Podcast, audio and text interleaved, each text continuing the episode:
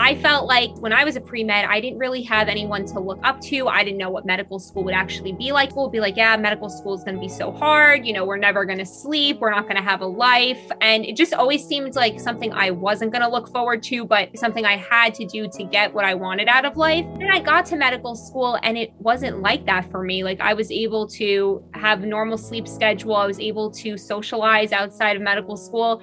And I just felt like I wanted to share that with people so that they didn't have to feel discouraged about wanting to become a doctor and nervous about it the way I did. That clip was from today's guest, Dr. Amanda. She is an internal medicine first year resident and a really, really wonderful friend and mentor.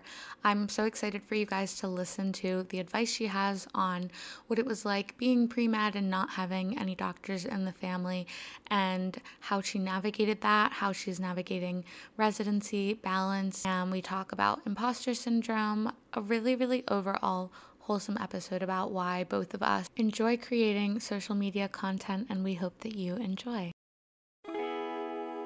All Things con Amor is the pursuit of holistic health, wellness, happiness, love, the things that really set our soul on fire. Enjoy the ride.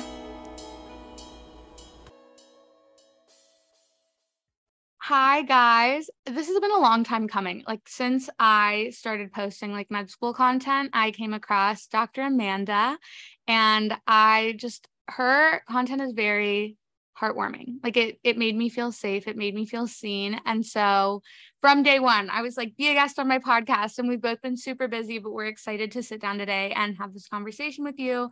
Um, we're going to get into a little bit of everything today. So, to start off, could you give everyone just kind of like a background of who you are and what you do? Sure. And by the way, I felt very similar about your content as well. And I always enjoyed watching it. But anyway, so my name's Amanda. I'm from Long Island. I am in first year IM resident.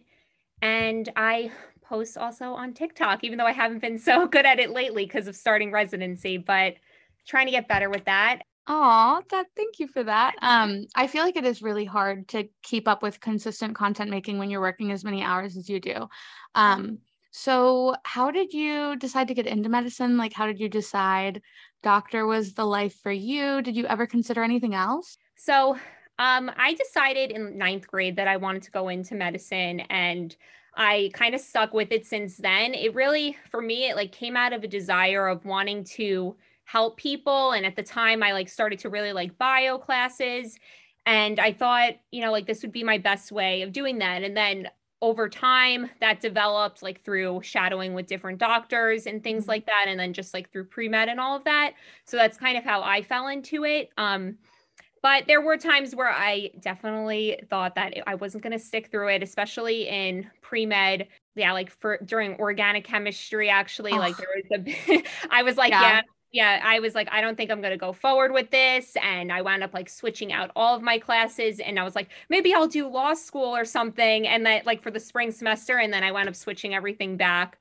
But overall, like, I knew I always wanted to be a doctor, but there were just definitely times where, like, you know, it gets really tough and it's very discouraging sometimes when you're going through this journey yeah. in like gal classes and things like that. So there were times where I, where I doubted myself and almost didn't follow through. Hmm, I appreciate you sharing that. And I think imposter syndrome is something that we all really struggle with. Um, and especially orgo was so bad for me. Like I had a video go viral where I was like, one day you're 19 and crying over getting a C in organic chemistry, and the next year like starting rotations. And it's so true. So yeah. if you are someone here that's like pre-med or you're just pursuing something and you feel like it's either unattainable or you're unworthy of it for whatever reason, know that it's really reassuring to me that everyone started somewhere. Mm-hmm. Every single one of us was a beginner at some point, and you don't ever use Orgo in actual med schools. So if you are struggling with Orgo right now, I know I have a lot of mentees that do. Know that you're not alone and that you're going to be okay. Yeah. Um, so were you a biology major or?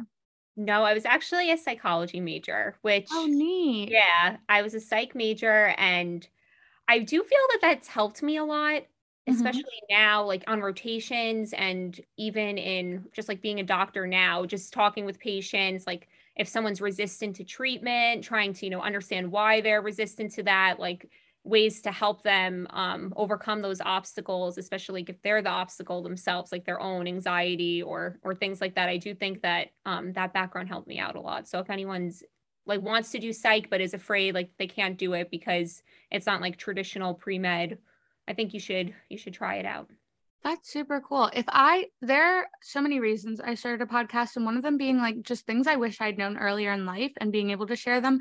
And the major was one of them. And that's a question I get in my comments a lot. I'm sure you do too. Like, what major do you have to be to go to med school? And as long as you finish the prereqs, it does not matter what you major in. Like, I have friends that were music majors and yeah. like classical music theory, like, and they still got in. Yeah. Um, and that's super super important because i don't think people realize how much of medicine is basically like counseling your patients and getting on the same page as them and like making sure that they understand where you're coming from because i feel like sometimes doctors can talk in terms that go right over your head. Mm-hmm. and so with your psych background i'm sure you're really good at like reading how they're responding and figuring out like how you can word things in a way that they understand a little bit better. If i could go back i probably would have been like a public health or psych major and just done the bio prereqs, but I was a bio major. It was the least number of credits I think I had to take to make it through. Um, but so yeah, did you go straight through or did you take any gap years? So I took one gap year, and mm-hmm. during, during that time, I was a scribe for an internist, actually, like in a primary care office. And oh, okay, yeah, he's still one of my mentors today, and I learned a lot from him and I learned a lot from scribing too. I think that that like helped prepare me in for medical school in ways that I would have never imagined. Just like learning how to do notes and like mm-hmm. learn, you know, getting like seeing how someone with a certain condition presents, even if you don't know what anything that's going on, because as a scribe, you like you probably haven't had that medical education yet, you won't really know. But then when you do see it again later on, it all it all kind of clicks in your head. Yeah, that's really really great experience, and I wish I'd gotten to do more note taking. Um, I think I, I would have to write like a small bit about the patient before they went to the doctor, but I was never directly his scribe. I was like more so like an assistant. I did like the coding and the charts from that end, but not like the letters to other doctors or like the yeah. full presentation.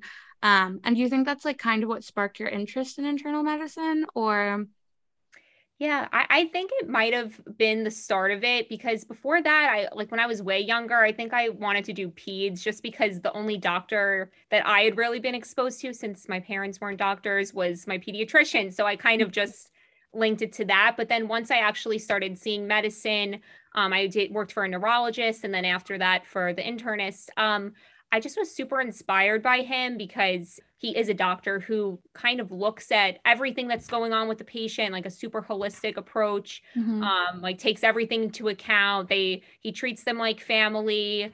They all love him. He has like a very you know big following in his community. So that's like the kind of doctor I envision myself to be like as much as Amanda and I were talking right before we started the recording about like third year and its ups and downs and picking something because she just went through the match process last year. And something I do love about EM is when we see the same patient again, like when they come back, but that's not a normality. I think whereas in internal medicine and family medicine, like you do get to see the same patients over and over again and build that rapport with them. And very neat. That like makes my heart warm and happy to hear because I've having an internal crisis about what I'm going to apply to. Just that know that, all third year. yeah, know that people who are where they are, they might like look like they have everything figured out and put together, but that's not always necessarily the case. I try to be pretty transparent about that when people ask me on social media. And I get asked every single day in the hospital, what do you want to go into? Yeah. And everyone's always asking. And I always have to say, I'm not sure yet, but I'm happy to learn as much as I can wherever I am in the moment. So I think that's always a really good answer and response is showing that like you care regardless of whether or not you think you'll be interested in that field. Yeah. Um, and, and I think that that's a super um, important approach for third year in general because it's like yeah. if you go into rotations being like, you know what, I want to do surgery, I don't need to know this other stuff. You're going to really close yourself off to so much information because you never know. Like maybe you, on if you're a surgeon, you're going to have a patient with psych issues. Yeah. You might need to know how to deal with that. So it all does like it continues to come up. So it's important to keep your mind open, go into each rotation like that's what you're going to do, and learn everything that you can. Yeah, I totally agree. It overlaps way more than you think it will because every person is so multifaceted. Yeah. And medicine is good at categorizing people into symptoms and boxes, but so often it can be so much more than that. Uh, and what do you think would be like the best advice you could go back and give yourself for third year? Like if you were able to talk to yourself at the beginning of third year, what would you have been like? Do this and don't do this. I would tell myself that, you know, you, you're going to go into everything and you're going to like a lot of it. You're going to have experiences with patients that you know are really that will really shape you and you'll have experiences with different attendings and residents that are going to shape you. And then there might be times when it's super hard and you get down on yourself where um, maybe you didn't get a good evaluation or like a patient encounter didn't go well but it's all okay. Everything's going to work out. By the end of it you're going to know what you want to do. Everything will fall into place. It, it really does. And like so many times during third year, I didn't think it would. Like at the end, when I was having my crisis right before deciding to apply what I was going to apply to, where I was like, wait, maybe I should go back and do, maybe I should do this, this, or this. Mm-hmm. It all works out. And I'm, I ended up exactly where I'm meant to be. And, you know, it was hard trusting in that process that everything would work out, but it does. I asked almost selfishly because I needed some advice through third year. and like, thank you for that because some days I wake up and I'm like, what if I have to take, I mean, research years are good, but I like want to start practicing sooner, you know? So yeah. I was like, worst comes to worst, I can take a research year and like get more experience then. But I also don't want to just be afraid of the match process and like prolong it because of that, you know? Yeah. So, did you consider taking a research year at all, or you were like good no. through? Yeah, no, and I didn't just because I like by by the time by the end of third year, I knew, then not by the end, like by the after or like after I took step 2 mm-hmm. I knew I was going to apply. IM. I finally decided, so it wasn't really necessary for me just because I didn't need a lot of research or anything like that for my field. Oh, okay. Well, yeah. congrats. I know getting good scores on step one and two is a huge accomplishment. So gives us a lot of hope to know that like for me, it's like knowing that you can be like very cool and sweet and down to earth and still be girly. Like her content is so cute, guys, and still be like this intelligent, badass woman in STEM. So kudos to you for that. Um, and I know you mentioned that neither of your parents are physicians. Do you think that impacted the way your application process looked, or like how did you overcome going into medicine with like not having anyone in your family to guide you because I was in the same boat like neither of my parents are doctors and so it looked very different for me than it did for kids whose parents know doctors that they can shadow and stuff like that like how did yeah. you navigate that yeah i mean it's definitely a challenge just because i also feel like i didn't know what certain fields were like just because yeah. I've never, you know, had seen that. Like all I'd really seen is my pediatrician and then doctors I would take my parents to. So I really didn't mm-hmm. know. But um my parents are always super supportive of like this journey for me. They they didn't push me into it by any means, but like they always supported me along the way. And my dad is a business owner and in his business like if people would come in and they were a doctor he'd be like you know he would like take their business card or get their phone number and be like hey like can you my daughter like shadow you. So he always trying to make those connections for me and he so he did you know I did meet some people that way um mm-hmm. and that that helped me out a lot um but I do think it shaped how I want to practice medicine and how I practice it now because I think definitely, you know, you want to make sure you explain things to patients in a mm-hmm. way that is meeting their level of health literacy because I know in the past like I've seen my dad get um med- like information from his doctors and like my parents would kind of freak out because they didn't know what it meant and they thought the worst of course and like me yeah. as like a pre-med it was like figuring out like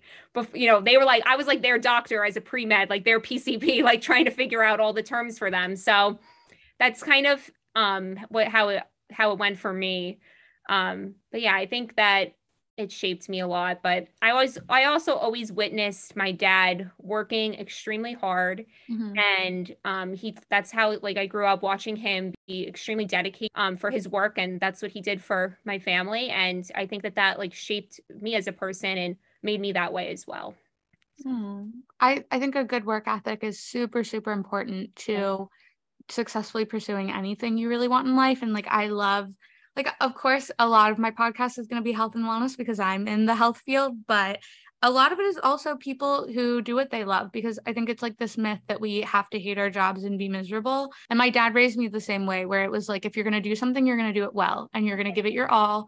And like while you're at work, you're working and you're showing up. And that translates to a lot of different areas in your life. Mm-hmm. So that's so sweet to hear how supportive he was in that way. My mom's the same way. Today she called me she FaceTimed me like two hours ago and she goes, Guess what? Our cousin is um, I don't know what kind of doctor she is in Bogota in Colombia. And she was like, and she has this really cool nonprofit. Like maybe during your vacation month, you can go and work with her and see what it's like. And I was like, they like, okay, They're yeah. doing their best. That's so cute.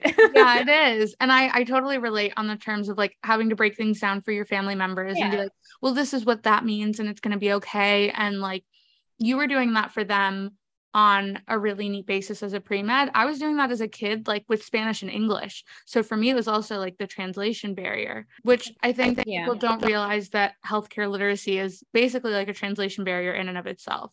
Yeah, it's um, double when you have a language barrier too. And, and that's like another issue too when you use translators on the phone in the hospital. Like sometimes you know you find that like the patient is not understanding because i feel that the translation sometimes isn't good like throughout my rotations yeah. and it, you know it makes it harder i think in-person translators is would be a great change for medicine especially in places like in um, new york new jersey like connecticut where there's i don't know the tri-state yeah. area where there might be a big population of people like from in a me- metropolitan areas is what i'm trying to say yeah yeah big yeah. cities always have huge populations of um, people from other countries and yeah.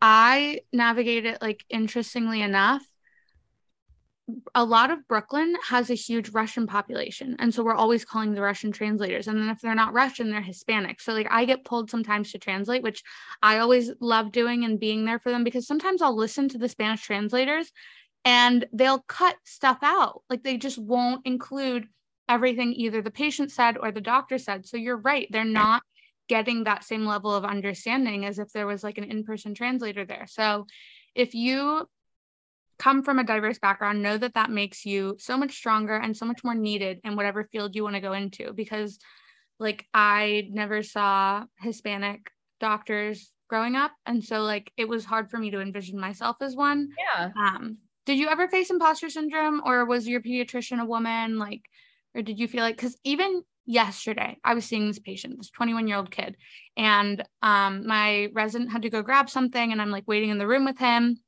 and i go um, thank you for letting me like be part of your examination. Like i'm a medical student and that's the doctor like he'll be right back.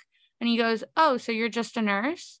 And okay first of all why did you have to minimize it like that? What do you mean just yeah. a nurse? Nurses are the backbone of healthcare. That's true. Second of all, would you have said that to me if I was a man? Probably not. Frustrating to see how difficult it is for people to get over that stereotype. Still happens to this day.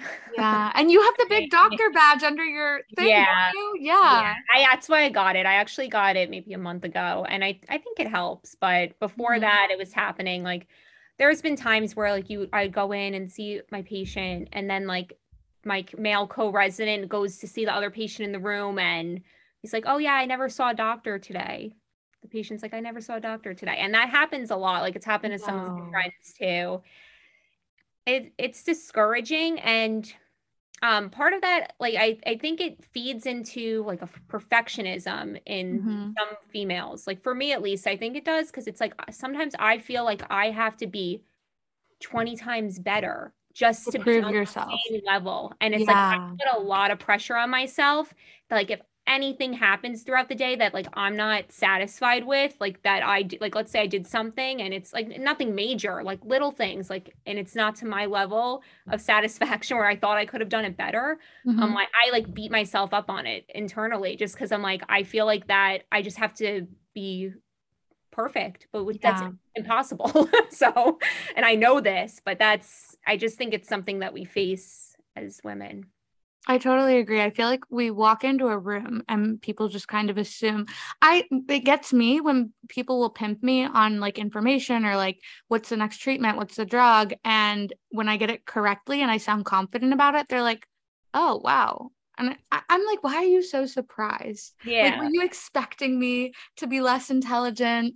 Um, so that's uh, I think imposter syndrome is a really big topic I like to touch on. What do you think you've been able to do to kind of lessen those feelings and like remind yourself that like you are deserving of the position you're in and of your title? It i think it's gotten better for me like matching and getting into my program that i wanted to get into more than anything like and knowing that i'm like so welcomed there by like seniors and just um like the program director and other faculty who like i knew when i when i had met them as a student rotating there or they knew from residents that i worked with and that they're just like also kind to me and that they want me to succeed there and they want to help make me like an awesome doctor. Like i know that they like they all are supporting me so i think that's a big part of it because um like in medical school i totally faced imposter syndrome.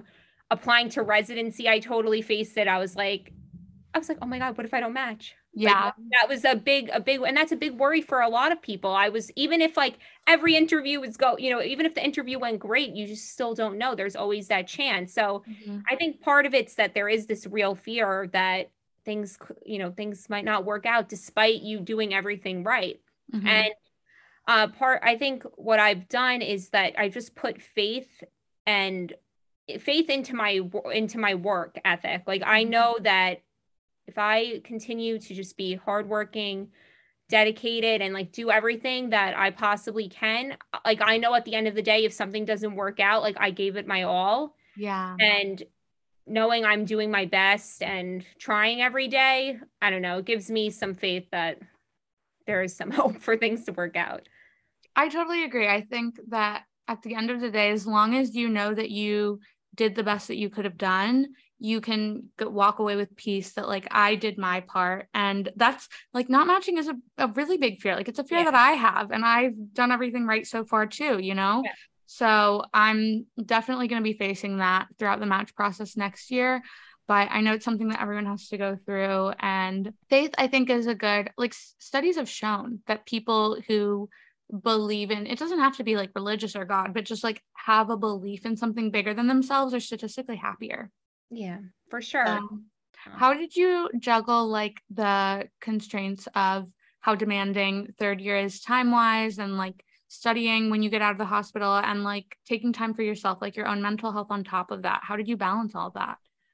So during third year, I would try to do a lot of studying during breaks at the hospital. Like I would try to do a certain amount of questions a day. I like divided it up into mm-hmm. amounts and I would try to do them like as many as I possibly could while I was there, like whether it was like during lunch or um, like when you know like those weird gaps like when you are after you pre-rounded and you're waiting for the team to round do some then or like on surgery if you're waiting for cases things like that mm-hmm. that's kind of what i did and I would do questions when I got home if I didn't finish them during the day, but I would try to get them done just because it's so exhausting. Yeah. And I'd also try to, you know, do reading throughout the day as well. Like if I had a patient with whatever condition, I would look that up before rounds. That way it's like double preparation. It's like you're preparing in case you get asked on anything, but you're also preparing because um, you're preparing for your shelf and your board exams as well because it's all relevant. So mm-hmm. that's kind of what I would do. I try to do a lot of it during the day at work if I could. Okay. I was keeping up with that method really, really well for my other rotations, but emergency medicine, like once the the the hallways are like packed with patients, like yeah. there's I feel like there's no downtime. Like you're running around, which yeah. like it's interesting because it makes the 12 hour shifts go by really quickly, but then you get home and you're dead. And I've done like seven year old questions all yeah. day. So I think I had the same issue on emergency medicine, but um I didn't have to take the shelf for EM. It was optional. Do you guys have to take it? I think ours is required. Everyone I've been talking to has been saying that the shelf is optional for them, but I'm I haven't seen anyone say anything about ours being optional, so I'm assuming it's required. Um, and I'm just gonna treat it that way. I did finish all of my aquifer cases though. That was nice. I don't know if every yeah, single school has them, but most school has them where it's like um, they're patient cases that you like read through and like they're interactive but there's you're supposed to like spend a certain amount of time on each case. So i would like run through those in between patients. So those are all done at least but i'm definitely behind i've done like two blocks and it's been a week and a half. It's been two weeks. I'm halfway through my em rotation. Oh. oh you'll be fine. Maybe you won't have to take it. It might be optional. You should I don't know though. Well, my best friend's gung ho on EM, and um, Molly doesn't listen to podcasts, but if Molly is listening, hi Molly, I love you. And um, she had it last month and she took the shelf for it. So, okay, so you probably have to. Yeah, but it's okay because it, honestly, like it forces you to study. I have like the three days leading up to it off because we were able to request we had to work 14 shifts over the course of four weeks. I know people are always really interested in like yeah. your details about med school and like I don't know this stuff going in, so I find it interesting too. So the way our hospital does it is we have to work 14 shifts over the four weeks. 12 of them are 12 hours and then two of them are princess shifts they're like six hours so they're half of a shift instead um and so we were able to say like hey i would rather not work specific days. So we would be able to pick three days we would rather not work. So I just picked the ones leading up to my shelf so that I could study. So yeah, exactly. And you try to study on like those off days between the um between like if you're doing 14 shifts like mm-hmm. if you mm-hmm. have a day off a week try to do it on like do some questions those days but i know you're exhausted i remember yeah. i was exhausted on emergency medicine especially because they made us do nights so that was hard too I have to do three night shifts back to back. I think it's next weekend, like Friday, Saturday, Sunday. I'm going to be in the hospital from 7 p.m. to 7 a.m. So, but I've also heard that they're a little bit slower. I think it's just really hard to adjust your sleep schedule. Do you have to work nights in IM? I do, but I haven't done them yet. I actually am doing them after this month. Okay. weeks of nights. Is it like two weeks straight or like you get like four, four days in a row and then you have a day off? Um, or three days in a row and you have a day off like that. Okay. Like that. um, do you feel like it's slower at night or like what are your tips and tricks to like adjusting your sleep schedule to going from like being awake during the day to being awake all night? I haven't done it this year yet. So I don't really have any good tips for that because I only had to do it a couple of times as a med student and I kind of just suffered through it. But what I've heard people say is like try to stay up as long as you can mm-hmm the, day, day, before? Yeah the day before. Okay. that way you fall asleep and and kind of then by the next day you'll just be so tired you fall asleep when you get home and just okay. continue. it's hard i think as a resident too when you have to switch back um like when we're in the icu we do nights for a week and then days for a week. So you have to switch pretty frequently. So that's mm-hmm. that's a little bit challenging but oh, i'll let you know after i do it. Yeah keep me updated she she shares really good like actual like her account is much more medical than mine is and her stories are always really helpful. Like i i think i have a few screenshots of things you posted about like how you studied for boards and things like that. So how did you decide to get into like making content and like posting about med school and stuff like that? So I actually always wanted to do it for a long time and was always nervous about doing it, but I I wanted to do it as a pre-med didn't do mm-hmm. it. And then in medical school, I actually made some YouTube videos, but I wound up putting them on private. No. I got nervous. Yeah, this is just an ongoing issue for me. But I um well the reason I did want to start and then the reason why I eventually did start my TikTok, which is something that I have stuck with, is because I felt like as when I was a pre med, I didn't really have anyone to look up to. I didn't know what medical school would actually be like. Anybody that I would talk to would always be like all the other pre-meds at my school be like, yeah, medical school is going to be so hard. You know, we're never going to sleep. We're not going to have a life. And it just always seemed like something I wasn't going to look forward to, but something I had to do to get what I wanted out of life. Mm-hmm. And I got to medical school and it wasn't like that for me. Like I was able to have normal sleep schedule. I was able to socialize outside of medical school. And I just felt like I wanted to share that with people so that people that I, they didn't have to feel discouraged about wanting to become a doctor and nervous about it the way I did.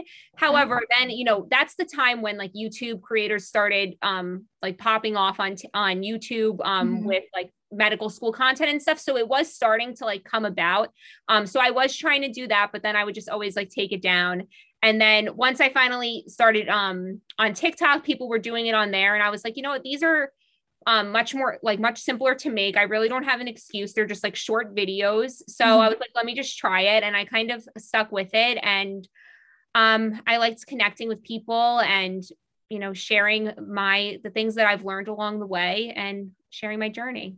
Oh, well, you're succeeding at it because that's why I followed you and that's how we ended up connecting. So, yeah, thank um, you. I, I think it has, like, people can really demonize social media, but I think it has a lot more positives than people realize mm-hmm. if they take the time to like take a step back and be really cognizant of the content they're consuming and the people they're following. So I really try to fill my feed with content like yours. And I'm so glad that you stuck with the TikTok and maybe someday we'll get you back on YouTube if it's something you want. I also have a little YouTube channel and it's so funny because like every month I get an email from YouTube being like, this is your monthly statistics. Like, and last month I had like six new subscribers and like 150 minutes watched. And I was like, who the heck is watching? I haven't posted How are you finding me? yeah, I haven't posted a YouTube video since like February. Yeah. But I I think like longer form content is a really good way to really give people an idea of like a whole day in the life and things like that and like what yeah. a weekly basis looks like. The reason I haven't been consistent on YouTube is because it's so time consuming for me to edit an episode or not an episode, for me to edit a video to be like to my liking. So, because I like the music effects and like the text overlays and like I like the creative aspect of it. I think it's fun, but it's it'll take me like an entire day to edit an episode, which we don't have that kind of luxury right now. But um, we'll I think see. do it though, because like what I was kind of trying to do when I was do I was doing it during third year, like end of mm-hmm. second year, like when COVID kind of started. That's when I was doing it into third year, and I was trying to show like a video for each rotation, and you kind of see like the in the videos, you see me go through the process of like loving IM in the beginning, then kind of liking Psych, and then like basically liking all the rotations, and Aww. and then what I didn't like about them. So it's helpful, I think, if you do it now, you can show people what you like about each rotation, what you don't like, and like kind of how mm-hmm. someone goes through that thought process of making the decision what they're going to do for the rest of their life. I think that would be cool yeah. for you too. Because I I have the luxury of being someone that's pretty extroverted and like I'm okay with reaching out and asking questions to people I don't know. Like yeah. like I said before we started recording her and I were talking about like ups and downs and I was like how did you decide this and what do you feel about that? But I know there are tons of people who are really shy and so, yeah. like, they're not going to reach out to strangers and they just might not have the opportunity to ask those questions. I think a big part of me wanting to get back into it is also the things that are expected of you in hospitals that no one verbally says. Like, I didn't know I was expected to show up 30 minutes before the surgery for my OB OR week and like talk to the patient and introduce myself because nobody said to do that. Yes. Yes. Like they just had to be at the surgery. And like I'm happy to do that. I'm so happy to introduce myself yeah. to the patient and let them know that I'm going to be observing, but like if no one tells you that that's something that you can do, you don't even realize that that's like something that could be good.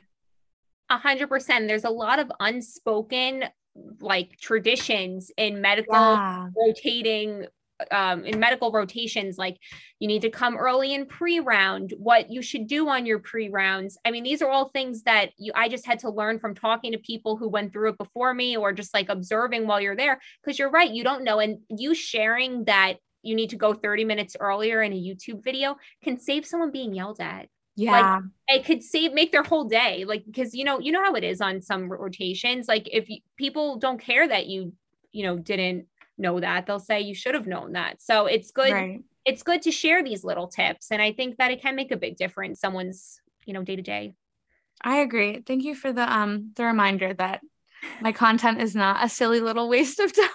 No it's not. It's not. It makes it brings me a lot of joy to make it and like yeah. i think it's really neat how much a seven second video can impact someone too.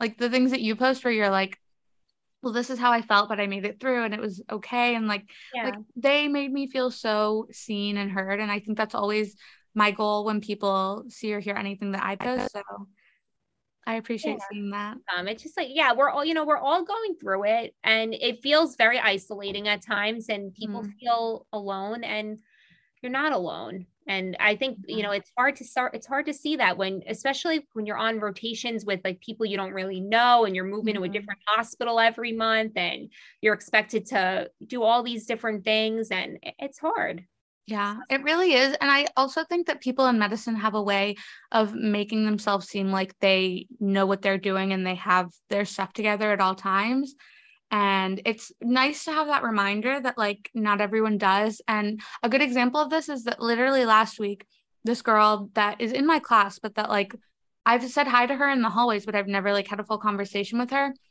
She like messaged me and she was like the stuff you post like is really heartwarming and like i didn't know who else to reach out to but like i'm really nervous about this one thing about med school. Like do you think we could talk? And I was so honored. I was like, that is so neat that you perceive me in that way and that like I could be that person for you. And so I really I hope that the things I post translate to the way I am in real life. And I know for Dr. Amanda definitely does. Like all the stuff she posts, like she's you can call me Amanda. I know for the podcast episode's sake. You're Dr. Amanda, you earned it. When we hang out, I will call you Amanda. oh my goodness. But yeah, it's it's They- yeah, what you post can make a difference. Mhm. And I think that coming across as approachable and warm, these are like all great qualities to have like not just as a doctor but just as a like a teacher because as a resident as an attending like you're going to be teaching students you're going to be teaching your patients like coming across as someone people feel like they can come to if they have a question is just like always a good quality to have I totally agree. And I get that vibe from you. And your future med students are going to be so lucky to have you. Um, so a few like quick last questions to like wrap up the episode. So what do you think is something that really impacted your life positively, like either like a book or like a lecture or like um like a TED Talk lecture or just something that you feel like you really shifted gears because of it? I love asking people this and like seeing what they recommend or what impacted them deeply.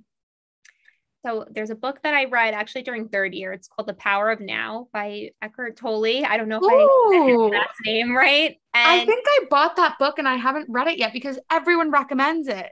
yeah, it's amazing and it changed my life. It just, I mean, everybody says be present. Mhm. And I thought I understood what that meant before reading this, but I really did not understand what being present meant. Like it, it this was what made it click for me. Mhm. and just i don't know it really like just helped me get through day to day struggles of like taking boards like being in the hospital like everything we've talked about so far like it really helped me just you know be in the moment and you know take everything in and just understand that you know like everything is gonna you know work out. I don't know. It really helps me a lot. I love that book it's a good Aw, I'm gonna I'm gonna crack it open this weekend because of you. So thank you for that. Um, and thank you Eckhart Tolle i hope i said his name right I, I think you did. I also, this is a really big point I always like to make in medicine is that I feel like people will often miss out on a lot of the experience because they continually tell themselves, like, as a pre med, you always tell yourself, I'll be happy when I get into med school. When you're in med school, you're like, I'll be happy when I'm a resident. When you're a resident, you're like, I'm, I'll be happy when I know everything and I'm an attending. And medicine is like this never ending learning game where there's always more to find out, or we're always finding stuff out. So, I hope this serves as a reminder that like wherever you are in your path, whether or not it's healthcare, that it's like deserving of you being happy in this moment and you don't have to wait to be happy. Like you can start choosing to be happy right now as things are. And even if things don't look too good, I always try to look for silver linings. Like when I'm waking up at 5 30 in the morning, I'm like, maybe I'll get to make someone feel better today.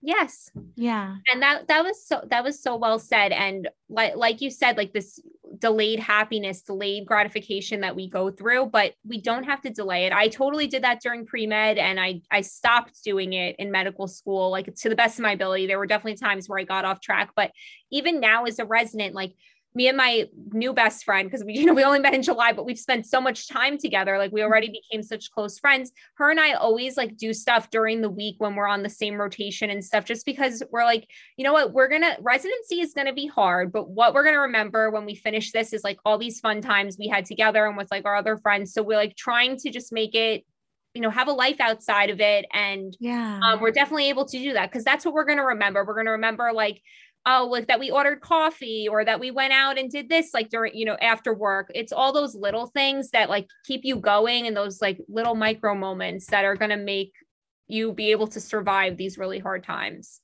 I totally agree. And I love that you share that sentiment, especially because in medicine, we can't live for the weekend because we don't always get a weekend. No. So we That- that gotta live right now. yeah and you might be tired like have to catch up on all your like you know laundry and all that type of stuff on your one day off so it's like you got to try to do it during the week too Yeah. Um, and lastly but not leastly, where can everyone find you? Because after this conversation, I know they're gonna want to follow you and keep up with you.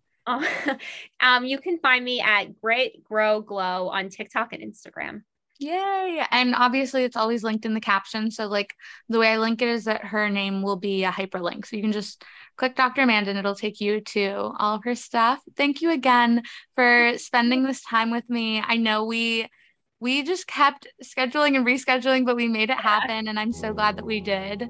Me too. Thank you so much for having me. It was great getting to know you better. And um, yeah, you're you're great. And like hearing everything that you had to say about like your social media and all of that, it was it was awesome. So I'm glad that we were able to connect. I appreciate you. Again, thank you so much for spending this time with us. All of Dr. Amanda's information will be linked in the caption, and I hope you have an absolutely fantastic day. You can follow along with us on Instagram at All Things Con Amor or with me, your host, at Stephanie Arnouk. Okay, bye.